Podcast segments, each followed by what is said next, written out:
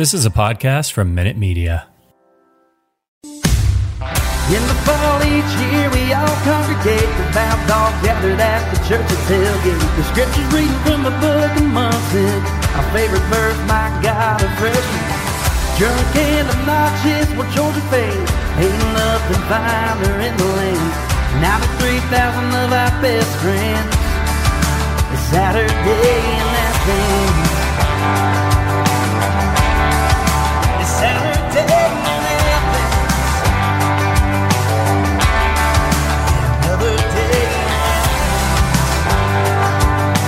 Welcome to the Saturday in Athens podcast. We're a Georgia football show by Dogs fans for Dogs fans. I'm your host, Herschel Gurley, and we have a very special guest today. I will say this, Aaron, there's only been a couple times in our interview history where we said our guests needed no introduction, but I think you are one of them. And we are honored to be joined by former Georgia quarterback Aaron Murray today. Aaron, welcome to the show, bud. Yeah, thanks for having me. So I want to start with you by saying congratulations. Been a big, I guess, two or three weeks for you.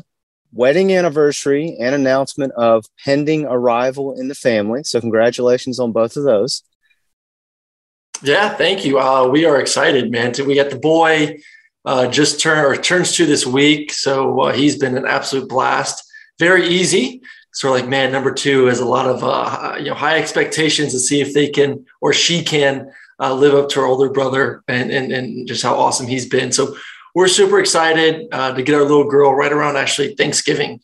Uh, so it'll be a great celebration. A lot of family obviously will be in town for for that. And yeah, two and done. I got a boy, we got a girl coming, and now no more. We're done. We got two dogs, so big happy family. Yeah, that's smart. You guys will be in the man to man defense in perpetuity. I think that's a good decision.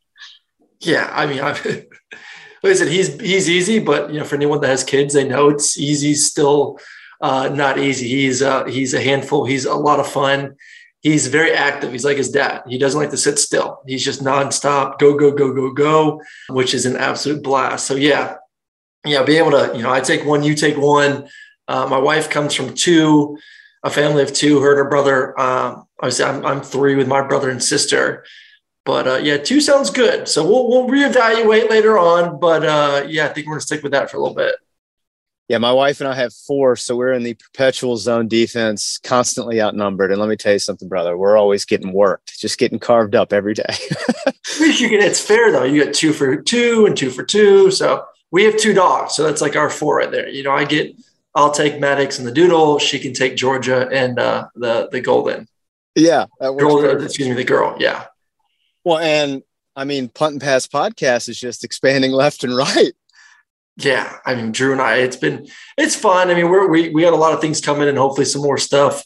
You know, obviously in the um, you know, in the fall as we get closer and closer to season. So, you know, it's it's it's it's great covering Georgia sports, as you know, when when things are great. And and right now Georgia seems to be a train that's moving at a very high pace and does not seem to be slowing down anytime soon. You know, the way Kirby has built this program, he's built it for the long haul. And, you know, we're excited to continue to to watch it. You know, as a former player and alumni and former just student of Georgia, it's just been awesome to kind of sit back and enjoy the success that Georgia's had, being able to go to a lot of these games, you know, go down to Miami and go up to Indianapolis and, and, and see what he's been able to build is, is absolutely tremendous. There was a picture on social. I can't remember if it was last week or the week before, and I believe it was from the Pollack Foundation golf tournament. And it was Coach Richt and you and David Greene and DJ Shockley. And it was interesting for a couple reasons. One, because it, it put into perspective, I think, what a small community and fraternity Georgia quarterbacks is, number one.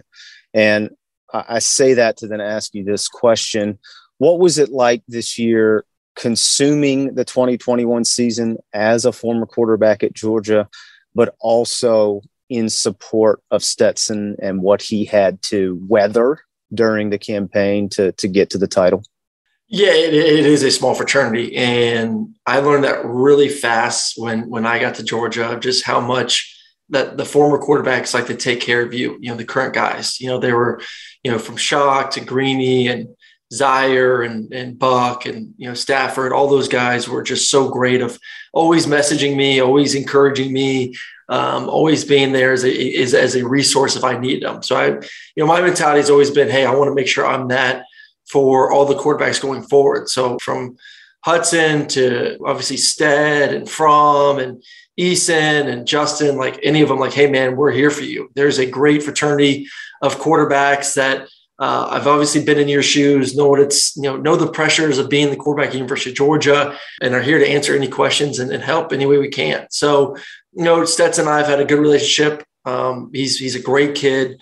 Love his mentality of of kind of that chip on his shoulder, always ready to prove everyone wrong, always ready to outwork everyone and make sure that he's over prepared, that his teammates are ready to go, that he's able to answer any questions that anyone has to, to, to ask him when it comes to uh, the game plan for that week. And it's just been really, really impressive to watch. Um, I don't know many people who could have mentally gone through what Stetson's gone through. Obviously, come in, not really given an opportunity to play, leaves, come back, you know, still not really given an opportunity to play, wins, wins a national championship, and still, you know, people are asking for him to, to kind of move on. It's just, it's bewildering to me but you know he's going to be able to sit back and laugh one day and write his book and enjoy life as you know one of only two quarterbacks as of right now that's won a national championship at Georgia. You're almost 10 years removed from your final season in Athens. And I know, regardless of the times, being a quarterback at a, at a major college program is always life in a fishbowl. But can you speak to the difference, even in the last 10 years, of playing such a high profile position with the prevalence of social media and the constant, I guess, gettability with access and things of that nature, and how that would present a different dynamic and make things more difficult, especially at such a young age? They got to grow up fast. I mean, there's no more, hey, oops, I'm young. I didn't mean to make that mistake because now every mistake you make is going to be all over the internet. It's going to all be over social and it's going to be out you know, not next week or the following week, it's going to be out that hour. There's always a camera on you. There's always someone ready to get you. I mean, that's just, it's kind of a nasty world, honestly. You know, you go on some of these either forums or social media. I would say there's a lot more negativity than positivity. Not saying there's more negative people out there than there are positive people, but as we know, usually the the minority are are at times the loudest, especially because of the negativity. Um, so you see and you feel that and you hear that a lot more. So it's stressful, man. It is stressful trying to deal with it. To, you know, obviously I love what Stetson did. Screw the iPhone. Let me just have a flip phone. For, so I'm not tempted to get on Instagram. I'm not tempted to get on Twitter and scroll through the feed and, you know, see all the bad stuff going out there. Like just stay away. And even the good stuff too. I mean, you can kind of get full of yourself at times and and you got to make sure you stay focused on what the main thing is. So it's tough. Then you throw in this whole NIL and the transfer portal.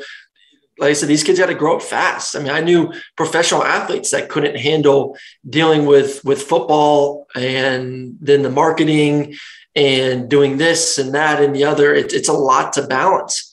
And now you're asking these kids who have to go to school, so have to do 12 hours per semester, go to practice, go to weightlifting, be a normal 18 to 22 year old student, and then do marketing and you know posting and this and the other. It's a it's a lot. Like I said, it forced them to grow up really really fast. forced them to learn how to manage their money, which could be a good thing, and it, it is a good thing as long as they're wise with it. It doesn't seem as fun as it used to because you do you have to you have to be more professional. You can't just be a kid. Yeah, I feel like you straddled that line, right? Like social was becoming a thing at that time, but man, I I thought about that a lot this year. That that he handled that with a lot of grace because just so much pressure, anyways, being in that position. But to have all those eyes on you and everybody having an opinion, and man, I just I felt so good for him that that he got to kind of be part of that and have that victory. And I thought his emotion came out. I thought that was one of the beautiful moments of the whole thing. Was at the end when it was official that they were going to win the title and he kind of let go a little bit. I just thought that was a, a great thing. So, so happy for him. I want to talk to you about your recruitment. You obviously had a decorated career in high school and were recruited by a number of schools. I've always been interested as a kid growing up in Florida. You would think, right? The mind tells you that that one of the Florida schools would have been the one for you. How did how did the the path to Georgia illuminate, and how did you ultimately make that choice? Uh, I, I, knew I wanted to be SEC. You know, I know I know this is you know this has been the best conference for a long time. You know, if you're if you're a competitor, you have the opportunity. You know, I think most guys want to play in this league. You look at the championships, you look at the uh, guys going on to the NFL, you look at the coaches, it's the best. So I, I know I want to go SEC. I know I want to be close to home. You know, at the time for Florida, Dan Mullen was on his way out. A lot of people knew that Dan was going to be taking a head coaching job somewhere. Like any position, you know, you don't really work with the head coach unless your head coach is the OC2 or DC. You're working with your position coach, you're working with your either offensive or defensive coordinator. So, you know, that's the relationship that I mostly focused on. My relationship with Coach Mullen, my relationship with Bobo, and both of them were awesome. You know, I love both guys. And then Dan was kind of leaving. Uh, so then kind of made a decision like, okay, you know, maybe I will consider a little bit more leaving the state of Florida. You know, Georgia at the time was number one team in the country, or, you know, a really good team when I was committing, projected to be number one team in the country the following year. You know, obviously they had Stafford, they had a great tradition of quarterbacks there. You know, Bobo played, Richt played the position, a little bit more of a pro style offense at the time, which to me I liked compared to you know watching Tebow just get his absolute butt beat, you know beat up because of all the zone reads. So I was like, all right, Mullen's leaving.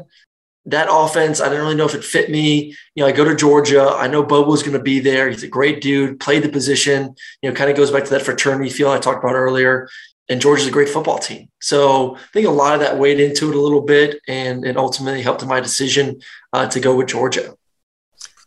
I'm so interested in that answer, and I'll tell you why.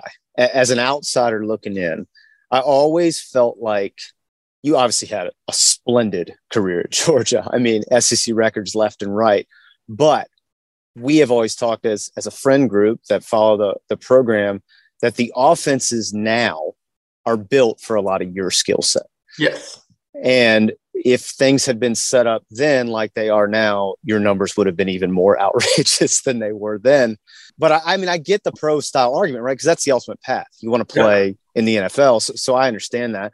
But do you, is there ever a piece of you that goes, man, if I was in this Monken offense now, what I could have done in that. I mean, we we we flung it around though. You know, especially I would say my you know my junior and senior senior year, we got you know, we still had the 21 personnel, two backs, tight end, you know, the fullback, all that good stuff, two receivers. But we did a lot more, I would say 11 personnel. So, you know, one back, one tight end, three receivers. We spread it out. We threw it a lot more.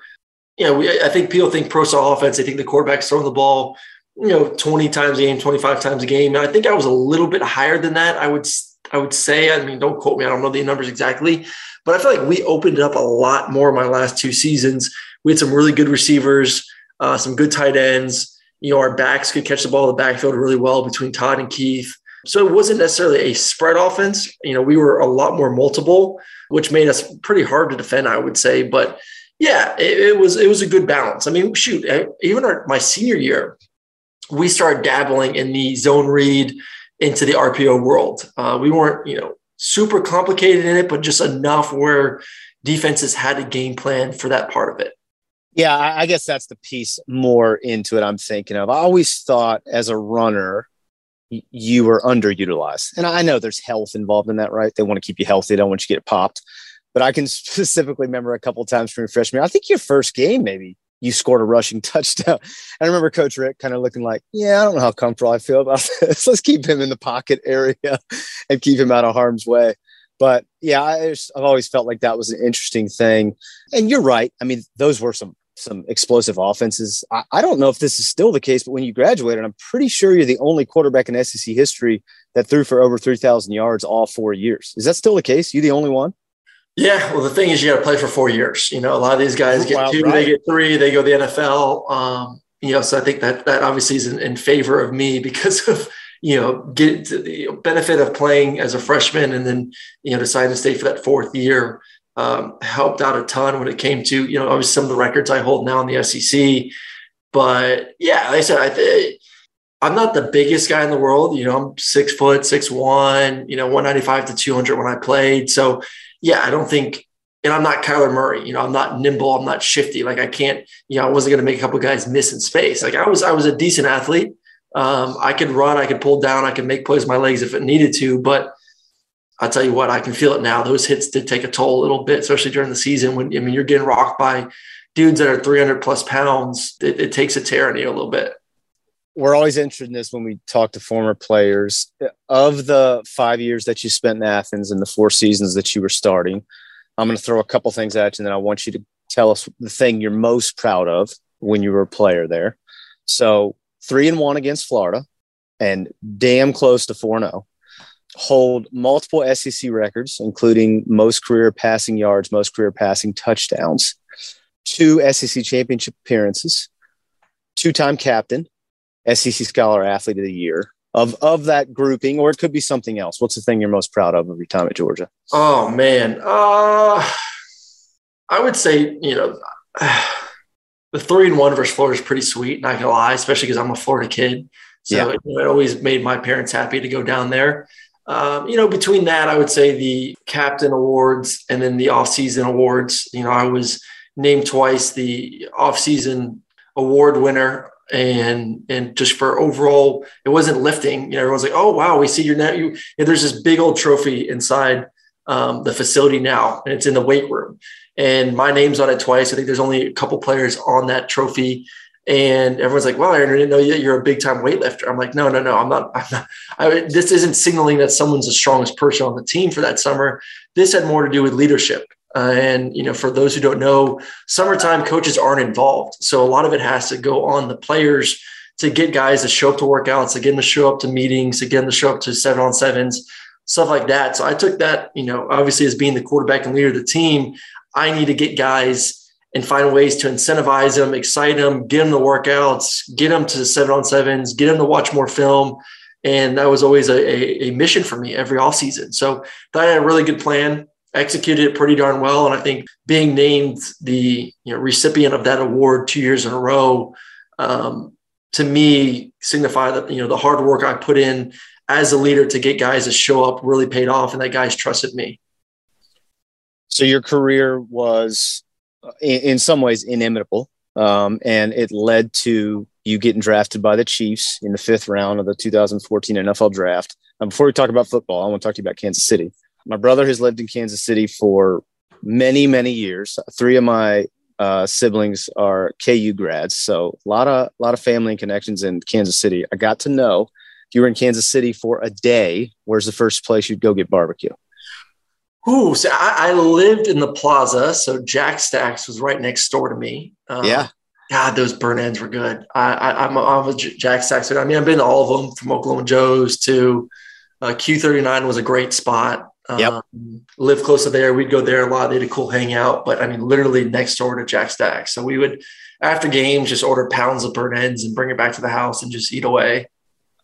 Yeah, it's a different animal, man. Like, there's obviously great barbecue everywhere, but it's just a different animal when you're in Kansas City, Texas, or Memphis. So, oh man, yeah. I, I, I swear I gained my first month and a half you know, because they're always you know, barbecues for this dinner and that dinner and going to barbecue and trying this new spot. I mean, I must have gained 15 pounds you know, immediately. It's just so good. You can never have enough of it. And uh, yeah, when you discover those burnt ends, you're like, what is this? Why have I not had these before? And uh, yeah, it's, it's a favorite. So we've asked some former players that have gone on to play in the NFL, Rennie Curran being one of them. Can you discuss the difference between the atmosphere and the experience as a player at the college level and then what it's like when you transition to the NFL? Is it the same collegiality? Is the same, I guess, unity? What, what are the differences for those of us that don't know? Yeah, it's different. And, and, and I'm sure it's a lot less different now because of the transfer portal and guys moving around. It's almost becoming like a mini NFL college. But at least when I played, I mean, you committed with your teammates, you went to school, you're with them for three, four, five years. Yeah, they're your buddies. You, you get to the NFL. Obviously, guys have you know they're married they have kids it's kind of it's just a job i mean you show up you're there for you know college so example college i mean you get to the facilities early you're hanging out y'all playing we're playing video games or pool joking around go to practice meetings all that. Afterwards you go back you're living with your buddies you're playing video games you're hanging out going to bars going to restaurants all that good stuff. You get to league and it's not as much like that. Like i said you know guys are coming in there they show up they get to work go to your meetings, go to practice, shower, you're out of the facility.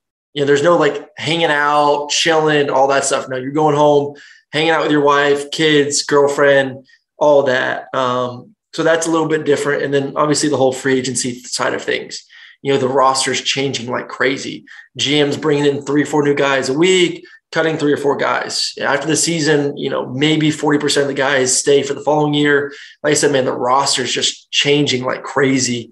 So, yeah, a lot more business type feel, which honestly, like I said, right now, when you look at college football, with the way the transfer portal is kind of affecting things, it's not as drastic as the NFL, but it does have that feel a little bit where it's more business than, you know, I'm here to build a relationship. I'm here for my teammates. I'm here for the long haul and and just that love for your university it's it's a little bit different you had an opportunity to do broadcasting work and are still doing that for cbs is that always something that was on i guess your game plan or did that opportunity present itself and it was too good to turn down what was the genesis of that and how much have you enjoyed that piece of it and that ability to stay involved in the game on that side you know i thought i, I always thought i may jump into it not a hundred percent. It's not like I, you know I didn't go to school for broadcasting. I wasn't a journalism major or anything like that.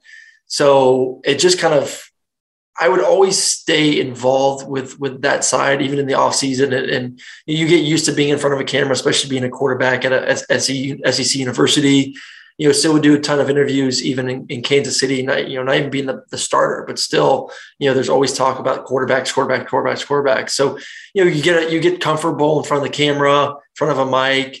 Uh, I would try to do some stuff in the off season, you know, around Georgia football when I was back in Atlanta. And, you know, from there, the opportunity kind of just presented itself done with my career in the NFL. And I was like, you know, I told my agent, I was like, hey, you know, I'd like to explore this. CBS reached out. They had a great opportunity immediately, which was great. A full full season of games, a couple studio, and I kind of just jumped on it, and it's been awesome. This will be my sixth year working with them, and really excited to to continue to grow in that field. You talked earlier about kind of the preparation and leadership. Do you find some parallels between your playing days and doing the broadcast work with the prep and getting ready and all those type things? Oh yeah, it's it's it's very similar. Yeah, they send us a ton of material, so I'm constantly reading articles and doing my research, and you know. But when it comes to a game that week, uh, I'm breaking down film, so we have access to the coach's film. So I'm watching, you know, you know, all 22, high end zone, taking my notes, getting familiar with kind of you know what those offenses and defense are doing, what are they doing in situational play, third down, red zone, um, what kind of packages who are they trying to get matched up on offense, who they who's kind of the weakness on both sides of the ball, stuff like that. You know, we'll talk to coaches and players usually later on the week, but yeah, it's it's a lot of the a lot of the same stuff I did getting ready for a game, uh, especially when it comes to the film study. I'm doing now in preparation for for calling a game in the booth. So it's a lot of fun for me because that was always a part of the game that I love to do. I love the X's and O's. I love the preparation. I love the film. So the fact that now it's it's still my job to do that is is great.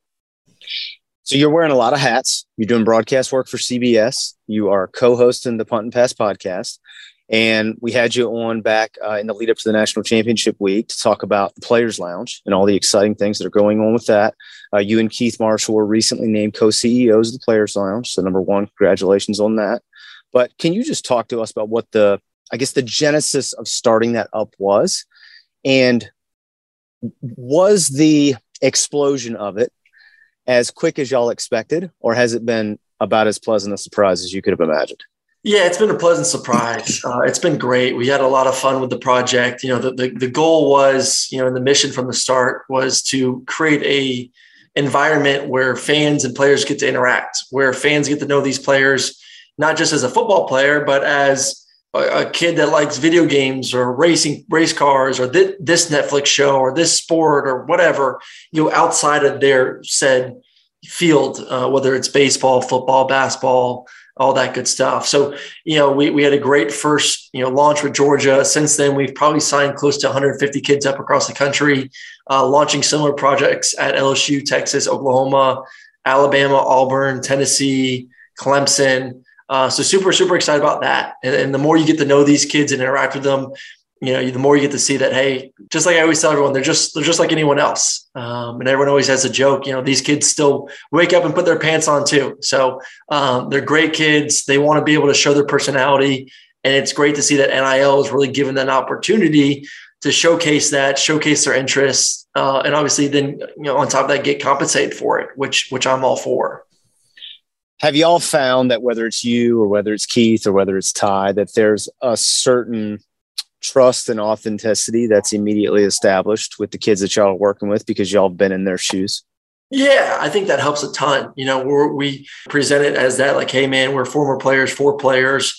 Um, when we go to these universities too, we usually bring on some what we like to call ambassadors. So former mm-hmm. players that you know are you know played there that those kids may recognize even more because they walk those halls that, that, that they do now. So yeah, I think it brings a lot of credibility that we you know they understand our mission. Obviously the proof is there with what we did at georgia and you know the success we had. So it, it helps when it comes to pitching these kids. And, and and we feel like right now we have some of the best athletes in the country signed up at those universities and and have hit play this week on a few of them. And excited to see what the next two months brings when it comes to uh, essentially uh, building the community out.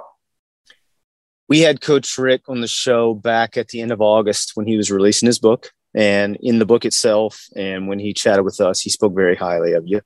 And just interested to hear your perspective on playing for him and the effect he had on you, not just as a player, but as a man. Ooh, man, he's he's awesome.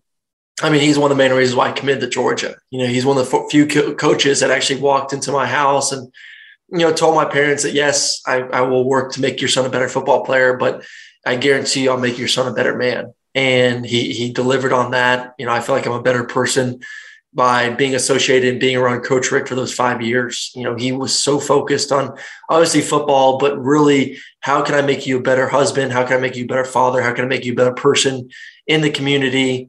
And I absolutely love that. Just incredible, smart man, giving man. Everyone always asks me, is he is he what he's you know what we perceive him to be is that really his personality i'm like yes what what he what he gives off to the media and to the outside world is exactly what you get inside the Butts-Mehre every single day. I mean the man was was one of the like i said one of the nicest uh, best leaders i've ever been around. That's our experience as well. And this is obviously a small snippet compared to your experience with him but you know we're a we're a know nothing podcast right? And he didn't know us from adam. And we had him on, and I had asked him about, I guess, some space during his career, and he had corrected me saying it was a different time. And I'm not going to correct Coach Richt, like it's Coach Richt, right? So he emailed me about two hours after the interview, and he said, "You know what? I look back, and you were right. I'm sorry about that." Yeah. And I, and then um, we had, uh, you know, which that floored me number one. And then I just emailed him back. I said, "The coach, I, it's no big deal at all. Like we're just so appreciative that you came on and spent time with us." and you know we love the book and he said i'm glad you like it he said get five and give it to people who you think lo- who you know love college football but don't know if they love jesus or not and man whew, it like I just I, I just thought it really spoke to kind of how he is and who he is. And man, he, will he'll always have fans in us. And what what a beautiful message and and beautiful person he is, at least in our opinion. So yeah. Um, well, I, I want you to we ask all of our guests this as a alum as a former player how has the university of georgia impacted your life and laid out a path for success as you've progressed? Uh, well the network is incredible. I think georgia network wise not just living in the state of georgia but i think across the country is it's strong. You know you can always find a dog somewhere uh, or a large group of dogs that want to you know take care of you and help you any way you can. So it's been, you know, it's been awesome to see, especially a kid, you know, like myself that grew up in Florida that, you know, had to learn a lot of the traditions of what it, it meant to be a University of Georgia alumni and letterman. And there's no shortage of help anywhere you go. It's been great um, in, in whatever space you want uh, in life, you know, and especially the professional life. So it's it's it's it's awesome. They've been great to me. My family, my wife, so yeah, I love it, man. It is is one of the best networks you can ever be a part of. All right, we want to close with you today. We do something with all of our guests called the Smart 16, a little homage to Coach Smart and the number he wore when he was wearing the red and black. So we're going to hit you with these. They're, they're quicker questions, so you don't have to, to tarry on them if you don't want to. all right, first question What's your middle name? William.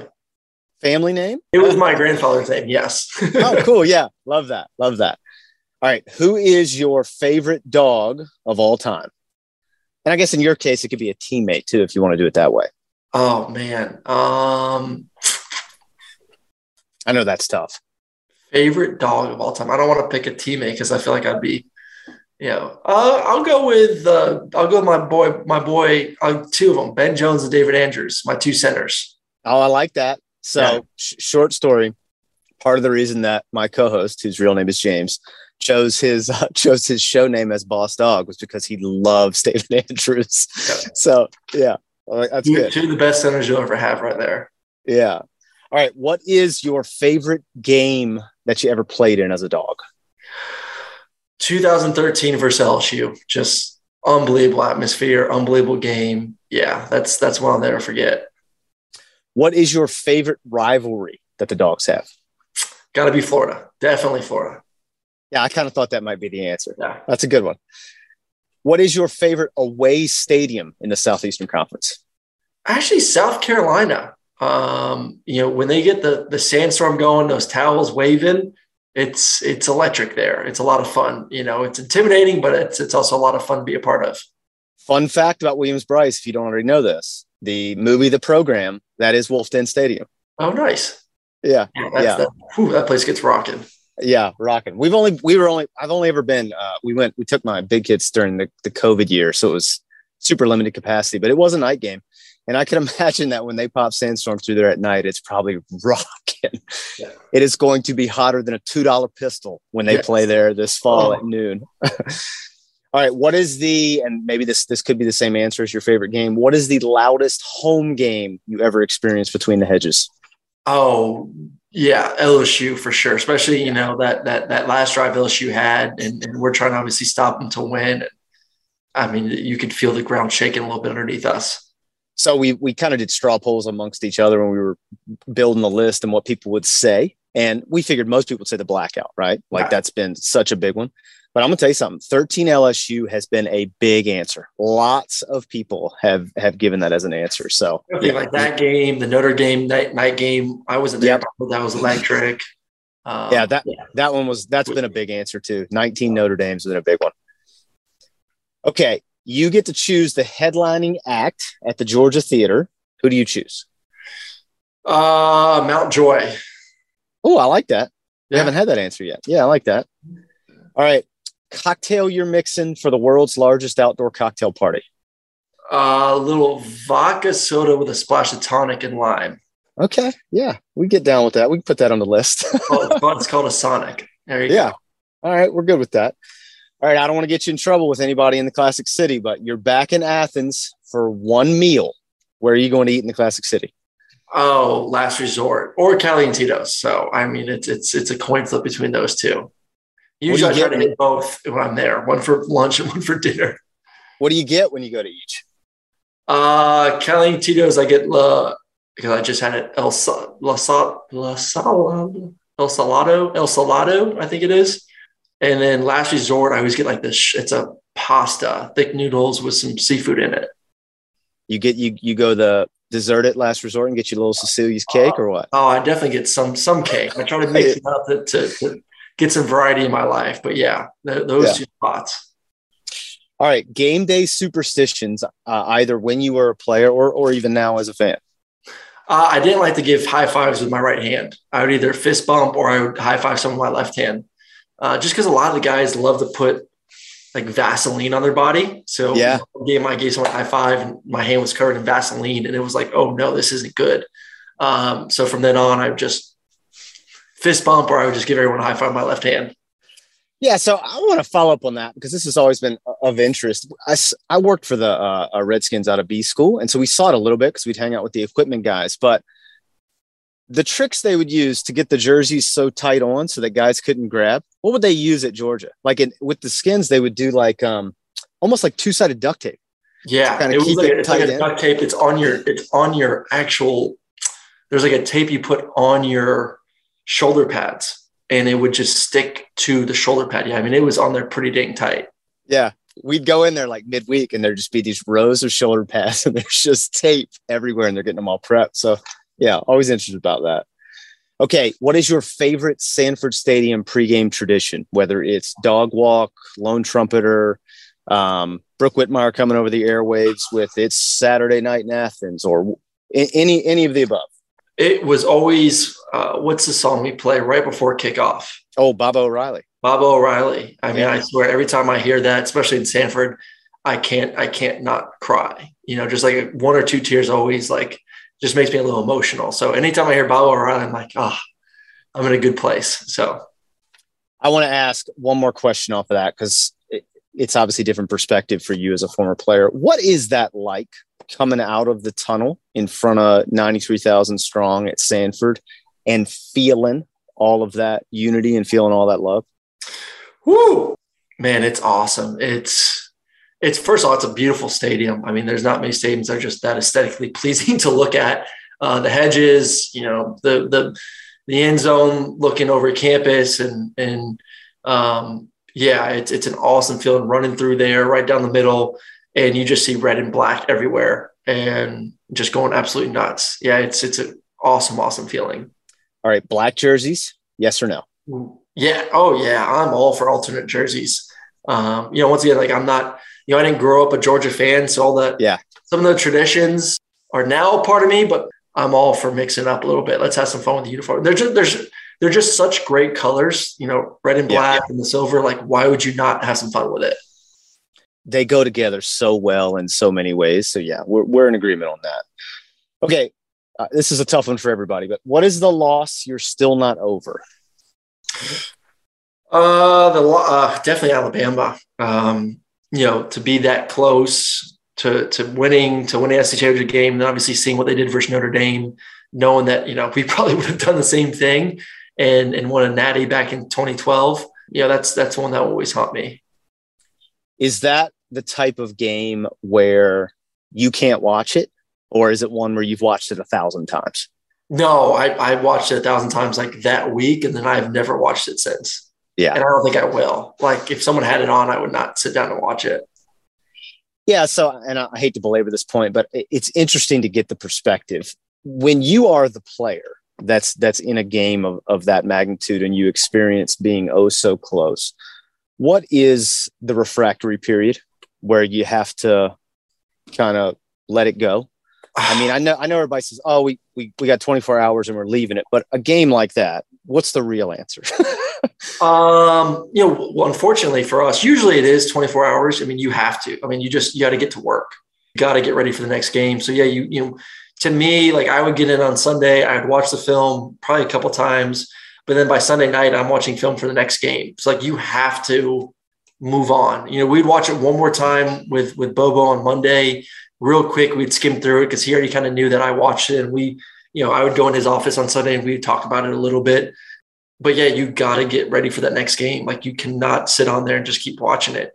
Uh, but unfortunately for that game, you know, there was a next game because of you know we we you know had three four weeks to to get ready for a bowl game. So there was more time for me to continue. That's why i said i watched like a thousand times because i had all week. There was no pre- there was no preparing for a game the following week. So yeah i watched it and just killed myself in that video room going over you know little tiny stuff that you know you always make the excuse well if i would have done this i would have done that. But you know no one's going to play a perfect game. You know it was an awesome game. It's unfortunate the way it ended but how close on that list is the 2013 Auburn game at Jordan Hare? Oh, that would probably be second. Yeah. Um, you know, that, you know, LSU, obviously the year before in the SEC championship game, you know, we were up at halftime and you had some stupid mistakes and, you know, turnovers in the second half. And, you know, I thought we, we probably had an opportunity to win that game too. Some heartbreakers, I'll tell you that. Editorial comment on the 2013 Auburn game. Uh, since I have the platform with you, I'm going to tell you. As an outsider observing, I thought it was one of the gutsier performances, not just of your career, but of any Georgia player that I've ever consumed. I mean, how you played that game and with the fervor you played in that game, I mean, it was impressive, brother. There's a line in the movie Full Metal Jacket where the gunnery sergeant said private joker's got guts and guts is enough brother that was your private joker game i mean that was a gutsy gutsy ball game so you should be proud regardless of the outcome well listen i uh, i always pride myself on on not holding back and laying it out there and sacrificing my body uh, yeah. which sounded smart when you're 20 you know 20 22 years old uh, but I swear these past two weeks, my back has been freaking hurting me. I've gone to the chiropractor twice. I'm I'm like, man. And then, you know, what was it like 10 days ago? It was like 90 days till kickoff. And, you know, uh, Alabama posts that hit of Quinn Dial knocking me out. Yeah. So I'm like, oh, that's why my back turning. that, that makes sense. It's, you know, 10 years later, whatever. It's, uh, it's now starting to catch up on me a little bit.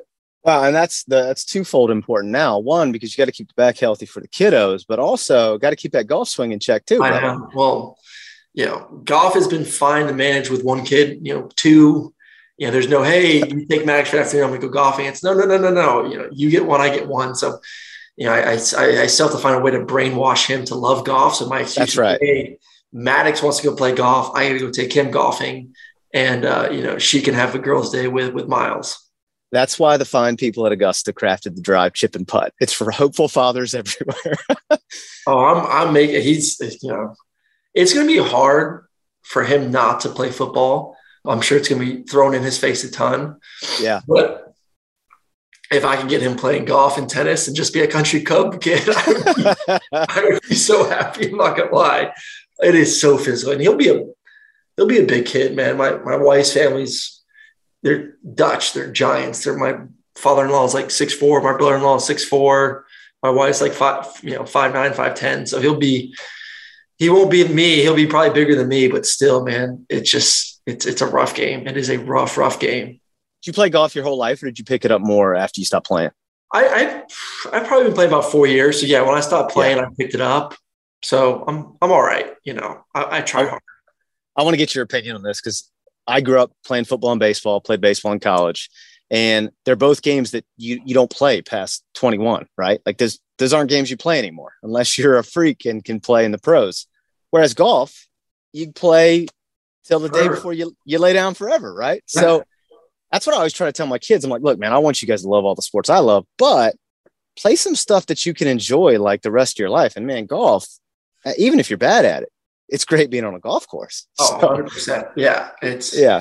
Yeah. And, and if you start young, at least get the fundamentals down, you know, it, it's something that you can just, you don't have to play all the time, but if you get good fundamentals early, you know, at least like I feel like I've been trying to play catch up, you know, the past four years, yeah. like trying to make up for all the lost time and stuff like that. So, um, yeah, we'll, we'll get him, we'll get him going early. Man, we had a buddy who went to school with to play golf at, at our college and he, it's it's unreal the difference, right? It's like I mean, obviously it's probably the same for him watching like us that grew up playing stuff, but it just looks so easy. And he just winds up and pulls 300 out of the bag like it's oh, it's, nothing. it's nothing. Yeah. I played with two Georgia golfers the other day. They were just it's just so easy, just so yeah. everything. Yeah, it's it's it's fun to watch those guys and the way they use their body and the way they're able to sequence everything, um, especially in the downswing, where it just looks just like a whoosh, nice and easy. Yeah, yeah, uh, it's a great game, man. Okay, this question we changed. It originally was, "What's your order at the varsity?" But when they closed the Athens location, we made a vow that we wouldn't ask the question again until the varsity reopened in Athens. So now the question is, how do you order your hash browns at the Waffle House? Oh, I'm plain. I'll put some ketchup. I'll put some ketchup on it, but other than that, like I ain't getting too crazy bless you and Coach Richt. Same thing. He's like, I yeah. just, you know, I just get them straight. I just get him straight. I didn't know you could do crazy stuff. I him straight, put some ketchup on it, like it's a big old hash brown or something. Good Lord. Athens has failed you, my friend. We got to get you there, getting you some scattered, smothered, covered, baby. Oh, baby. All right. There ought to be a constitutional amendment outlawing noon kickoffs. Yes or no? No, I'm fine with it. Listen, I prefer, as a player, I prefer noon kickoff than 7:30 kickoff. I mean, staying in that hotel all day long is just exhausting. I know as fans, you all love it. You get the party, you get to get drunk, get to have a good time. But like we're just sitting in a hotel room all day long. It's just like, oh, get me out of here. Like I'm just sick of being in this damn room. So, you know, I I 3:30 to me is still the best spot because you get to sleep in a little bit, fans get the tailgate. You don't have to be in the hotel all day. But like I'm telling you, man, seven o'clock, you just you're just looking at the ceiling, just waiting for the game to happen. Were y'all still staying at Lake Lanier when you were there? Yeah. Plus, we're staying at Lake Lanier, which was crazy. Yeah, yeah, yeah. We heard a couple of the stuff. We, I, to be honest with you, your answer mimics most of the former players and coaches. Like yeah. we love we love noon because then we get to be done and go watch other games, spend time with their family. But then a couple guys have said, "Dude, when we were staying at Lake Lanier, noon was miserable. Oh yeah, that was a little aggressive. Like if we live, if we were where they are now, it's not bad. But yeah, we had to wake up pretty damn early. Which I'm a morning person, so I didn't care. Yeah, but yeah, it was it was. I mean, hour and twenty minutes get to the bus, Butts-Mehre, change, get back in the bus, then go to the stadium. You know, you were a lot happened before you even got to Sanford, uh, and a lot of time passed. All right, last question: college football playoff expand or find how it is. I mean, I'm I'm fine with four because at the end of the day, we all know who legitimately has a chance to win it. But I mean, I'm, I'm not someone who's like anti expand, don't do it, don't do it, don't do it. You know, I, I do like the fact that like a Cincinnati did get an opportunity. I've, I've been a big fan of Cincinnati these past couple years. I've covered them, got to know Coach Fickell and Desmond and all those guys, and you know, they are a very good team. And I actually thought they played pretty well versus Alabama. You put another team in there. I mean, it was a more competitive game than Georgia versus Michigan. Yeah. So I mean, let's let's at least admit that. So I do like the fact that if we do expand it, you get more teams an opportunity at least um, to be in there. I don't think it's going to make a difference. I still think that the, the teams that we know are going to win it, those top two, maybe three teams, are still going to win it. But like I said, I'm not. I would be fine either way. Uh, so I'm not going to bitch and moan one way or the other. All right, you're off the hot seat. Thank you for indulging us with uh, with the Smart 16. Um, on, on the vein of the playoff talk, I'm going to throw this at you. So my brother and I went out to Pasadena for the Rose Bowl, and you were also out there. You're minding your own business, and all by yourself. So I walked over, and I'm not usually one of these kind of people to do this, but I was like, "Hey, man, you know, introduce myself. Would you mind taking a picture with me?" And so Sharon was there with you. She's kind enough to take our picture, and she goes, "I'll take the picture if you take one of us." And I'm like, "Absolutely, fair trade." Well, in the midst of that happening, like 15 Georgia fans come over to then bombard you and have pictures with you. So very delayed apology for ruining your solace. Hey, we, were, not, we, were, not going to hide for long. So it's all. It was, it was yeah, going to happen at some point. That, that was not my intention. Uh, but then we came to the uh, we came to the Icon Source party this year for the tailgate. Saw you there as well. So I'm just saying, when you and I link up pregame when the dogs are in CFPs, it's two and zero. Oh. I'm not saying I'm not saying that that matters. Some people may say that though. I mean, there's not a loss, and those are two of the best games I've ever been to. I mean, the Rose Bowl was, I mean, one maybe one of the best games I've ever been to, if not the best. Uh, then obviously winning a Natty is pretty special too. So let's go. Did you, do I remember? Did you tell me that day that you had been there before when you went on a recruiting visit to UCLA? Is that right? Yeah, I, I, I, I'd gone to visit UCLA. I loved it. Beautiful. It's hard not to love UCLA. I mean, that campus, yeah. gorgeous. Rose Bowl. Neuheisel, who I work with now, was the head coach, and he's a hell of a salesman. But no, it's that would have been a long trip for mom and dad to go back and forth for games. And yeah, I told them I was like, listen, I'm, I'm you know, the farthest I'll go is Georgia. It's a six-hour drive, still kind of a pain, pain in the butt compared to you know an hour, hour and a half to Gainesville. But you know, it's better than jumping on a flight going to California every weekend. Yeah. All right, Aaron, we appreciate the time, brother. Please tell everybody how they can support you, whether it's through your own personal channels or with the Players Lounge or with Punt and Pass. Yeah, I mean, we're excited for the season. You know, Drew and I will be, you know, starting up again soon here and get ready for the year at the and Pass. Um, you know, follow me, Aaron Murray 11. We're doing some great stuff for the Players Lounge. Like I said, we have, I don't know, 120, 140 players signed up across the country. So really helping them build their brand, show their personalities, and obviously help them with when it comes to NIL opportunities. So really, really excited about that. Just follow us on all of our socials there at the Players Lounge. Um, no E though. Unfortunately, I think I don't know if it was a character count or if the was taken. So we're just TH Players Lounge, but on the website it's the playerslounge.io. All right, and we will link uh, all those, all the social channels, and all the links to Players Lounge, to Punt and Pass, everything in our show notes. So everybody, please go and check everything out. Players Lounge, fantastic organization, have already been putting on some awesome events for Dogs fans. Uh, if you are not listening to Punt and Pass, I don't know what your problem is. Get on that; it's fantastic. Drew and Aaron do a great job. So, Aaron, thank you so much for joining us, brother. You're absolutely a damn good dog, and uh, go Dogs, man. Go Dogs. Appreciate that. Hey, George is better now.